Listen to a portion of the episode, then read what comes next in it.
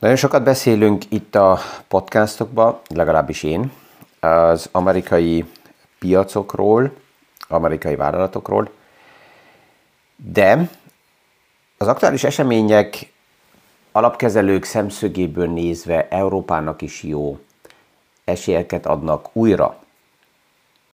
Mi is aktuális pénzpiaci témákról, összefüggésekről beszélgetünk. Gazdaságról érthetően János Zsoltal. Üdvözlünk mindenkit a mai PFS Kávézac podcaston. Ami a hétvégén történt Lengyelországban, az egy nagyon fontos jel. A tőkepiac ugye nem annyira a társadalmi és politikai jelekre figyel, ez is nagyon lényeges, hanem inkább arra, hogy gazdaságilag mit jelenthetnek a fejlődések, a változások. És a választás után, ha valójában sikerül Lengyelországnak az ultra konzervatív nacionalista sarokból kikerülni, és ez, ezzel megváltozik azonnal az európai piacokhoz a Lengyelország kapcsolata. Ez fontos jeleket ad más kelet-európai piacoknak és országoknak is, és főleg, hogyha ez a, a Weimári háromszög, a lengyel, német, francia um, kapcsolat, hogyha ez működik, akkor ez a, az európai piac integrációs folyamatának egy fontos, fontos oldalát tudja támogatni. Ez likviditásokat nyit megint meg, investíciókat nyit meg, és ezt tudjuk, hogy a tőkepiacnak ez, ez, ez a fontos, hogy ne, ne rekedjen meg a tőkeáramlási lehetőség azért, mert bizonyos regiókban ja, nem megfelelő viselkedésekkel akár jogilag is kényszerítve van a struktúra arra, hogy megállítsa a tőke áramlásokat. Tehát a, a, a tőkepiacnak és a gazdaságnak ez fontos, hogy, hogy úgy alakuljanak a piacszereplőknek a, a fellépése és a viselkedései, hogy a tőke áramlás az meg tudjon történni, mert ez adja meg a gazdasági stabilitást. És ha megnézzük, akkor pillanatnyilag ezzel a fejlődéssel Európa egy kiszámíthatóbb és stabilabb sziget szerepébe tud kerülni gazdaságilag is, mert ha megnézzük a globális fejlődéseket, akkor akkor is, amikor az amerikai piacról beszélünk, akkor inkább amerikai vállalatokról beszélünk globális kontextusban nézve, mert minden, ami belső amerikai fejlődés, az ugyanolyan problémás, az amerikai eh, társadalmi gazdaság szétválasztása, a, a 24-es választásra tekintve ez egyre erősebb.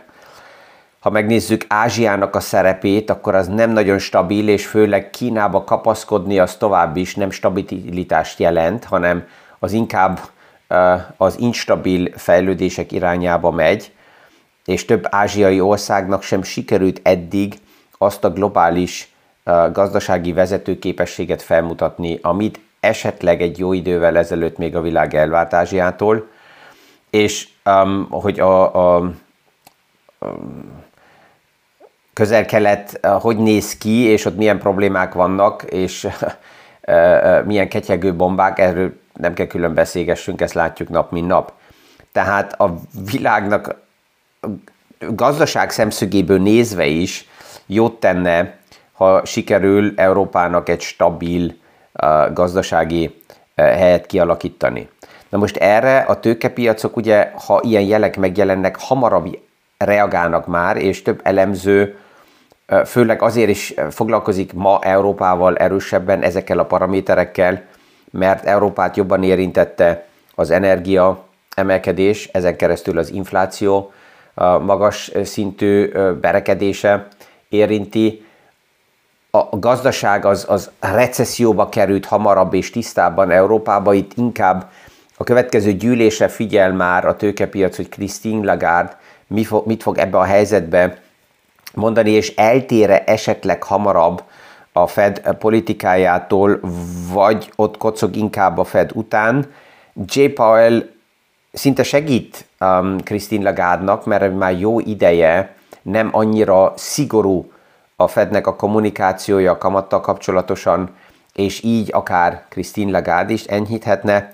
Tehát ez, ez egy olyan fejlemény, ami jó esélyeket ad megint, jó lehetőséget ad Európának a portfóliókba is a következő e, évekre nézve. Ami lényeges az az, hogy hogy megy tovább a, a gazdaságnak a fejlődése, és mindig, amikor főleg az amerikai piacból azt várjuk, hogy jöjjön egy gazdasági lehűlési jel, hát akkor erre fel jön megint egy nagyon erős uh, gazdasági jel. Most a szeptemberi számokat uh, hozták nyilvánosságra, plusz 0,3 százalék növekedés volt elvárva az amerikai gazdaságtól, és erre fel, pum, mint egy rakéta, több mint dupla, plusz 0,7 százalékos havi szintű növekedést mutat fel az, az amerikai gazdaság, tehát hogyha ezt egy évre számoljuk fel, akkor ez olyan dinamika, amit um, évtizeden keresztül, ha akkor a manipulált kínai számokból ismertünk, vártunk el, de nem az amerikai gazdaságtól, hogy 5-6-7 százalékkal növekedik a gazdaság, és így most havi szinten ez megint nagyon erős volt. Normális esetben ugye ez egy jó hír lenne, hogy a gazdaság az erős, és, és erősen növekedik, ez mind jó hír azoknak, akik a saját üzleti helyzetüket és a portfóliókat nem arra a spekulációra állították rá, hogy alacsonyak kell legyenek a kamatok, hanem azok, akik a magas kamattal is tudnak dolgozni gazdaságilag is, és a portfólióban is ennek megvan a helye. A portfólióban akkor van meg a helye, hogyha az elmúlt években valaki nem emelkedő kamatokat általában államkötvényeken keresztül vásárolt meg, arra spekulálva, hogy megkapja a magasabb kamatot, plusz, hogyha a kamatok csökkennek, akkor neki még árfolyam nyeresége is lesz. Mert ugye mindig akkor, amikor valaki arra spekulál, hogy kamatcsökkentéssel árfolyam nyereséget tud ő elkönyvelni, akkor jön a következő kérdés, hogy a kamatcsökkentés miért történik meg.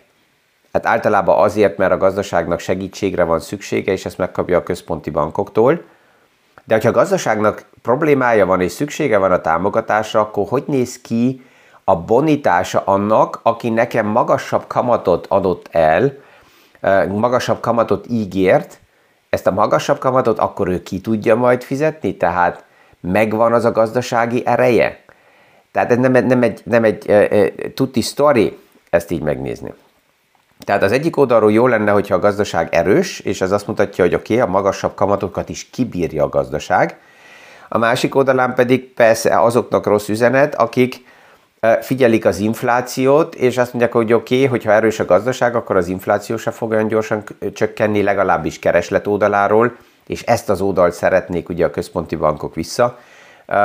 folytani. Plusz, hogyha az infláció magasan marad, akkor a kamatok is magasan maradnak, tehát nem lesz olyan hamar kamatcsökkentés, és, és ezért ez, ez egy ilyen um, ja, érdekes helyzet,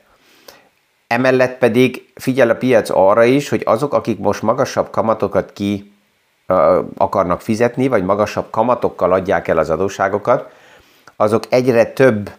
kötvényt bocsájtanak ki, mert nagyon sok minden, főleg az államok oldaláról nem a növekedésekből, hanem kötvényekből van finanszírozva, mivel nagyon sok kötvényt eladnak, ezért sokkal a kínálat a kötvények oldalán, mint a kereslet, ha több a kínálat, mint a kereslet, akkor kell emeljék a kamatot, azért, hogy elvigyék azokat a kötvényeket, amit most kibocsájtottak,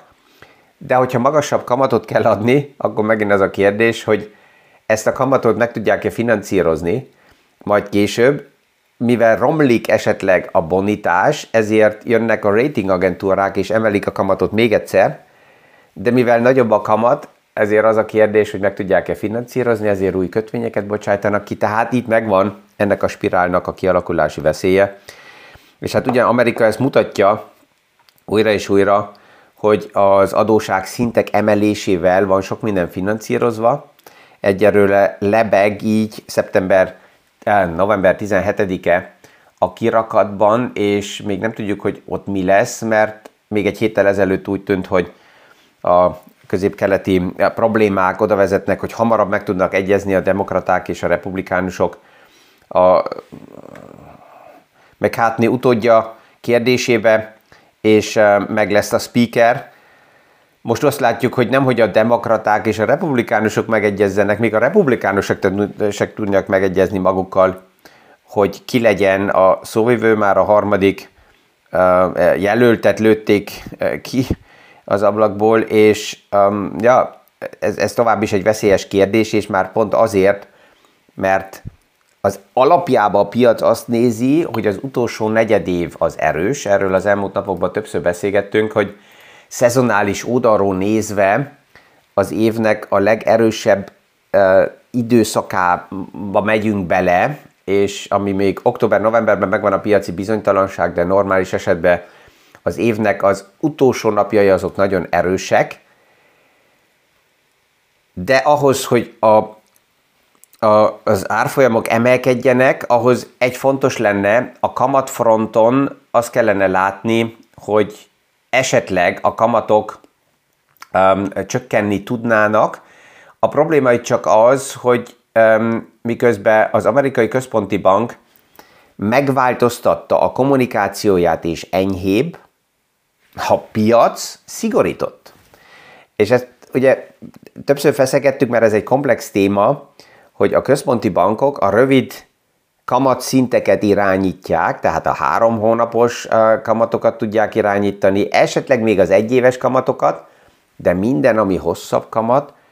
azt nem a központi bank irányítja, hanem azt a piac diktálja. Hogy milyen a piacnak a képe, az elvárása. És az érdekes az, hogy mióta a J. Powell inkább jámborabb lett a kommunikációba, és nem üt annyira rá a kamatemelési gombra, sőt az igazgatósági körből a legtöbben az elmúlt két hétben azt mondták, hogy inkább elég volt, the job is done, most már a Fed nem kell keménykedjen, mert a piac elég kemény, ekközben pont a piac emeli a kamatokat felfele, és ez lényeges mind azoknak, akik kötvényportfóliókon ülnek, és figyelik a Fednek a kommunikációját, és azt mondják, hogy hú, a Fed nem akarja tovább emelni a kamatot, lehet, hogy az Európai Központi Bank sem emeli a kamatot, és eközben a portfólió mind egyre véresebb és véresebb. Miért? Hát azért, mert a hosszú futamidejű kamatokat nem a központi bankok irányítják, hanem ezt a piac diktálja. És itt ez, ez egy érzékeny kérdés, hogy mennyire húzták túl a központi bankok a húrt, és túl sokáig emelték a rövid kamatokat, és ezért most esetleg nem tudják um, kordába tartani a hosszú kamatoknak a kérdését, és ezek túl erősen elszaladnának felfele. Tehát ez még a fő kérdés, ami az év vége előtt még foglalkoztatni fog, és Bespoke Investment erre egy nagyon érdekes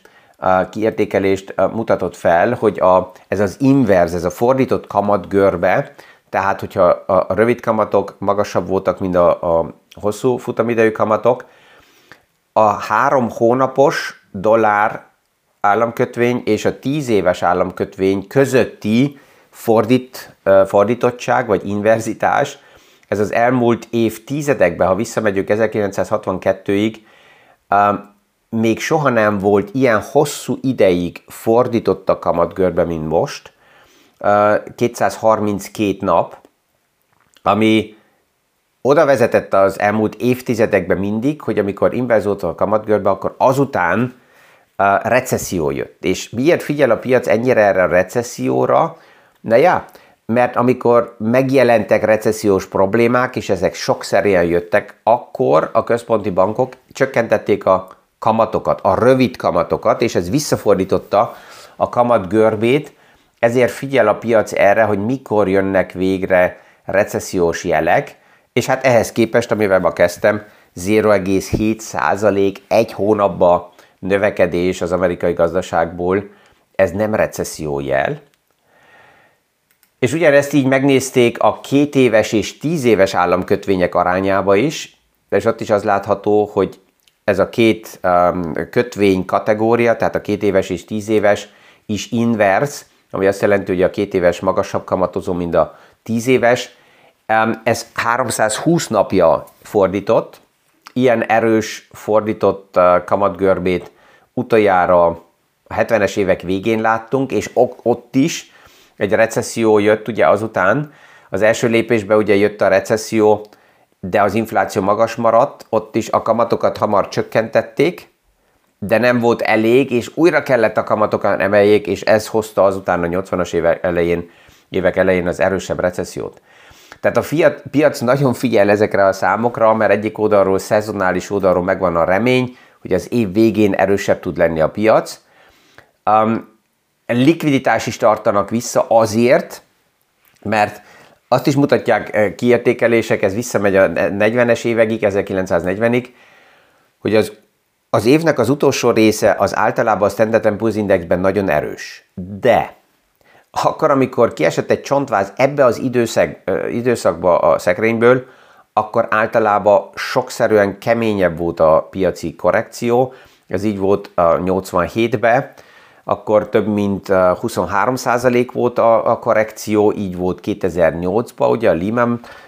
összeomlás körüli sztoriba, ez sokkal erősebb volt, mint még a 87-es összeomlás, és 2019-ben is így volt, ezt a legtöbben nem vették észre, mert akkor már elkezdődött az egész Covid zaj, de 2019-ben a likviditás nagyon-nagyon megszűnt a piacokba, és itt a központi bankok kellett lépjenek.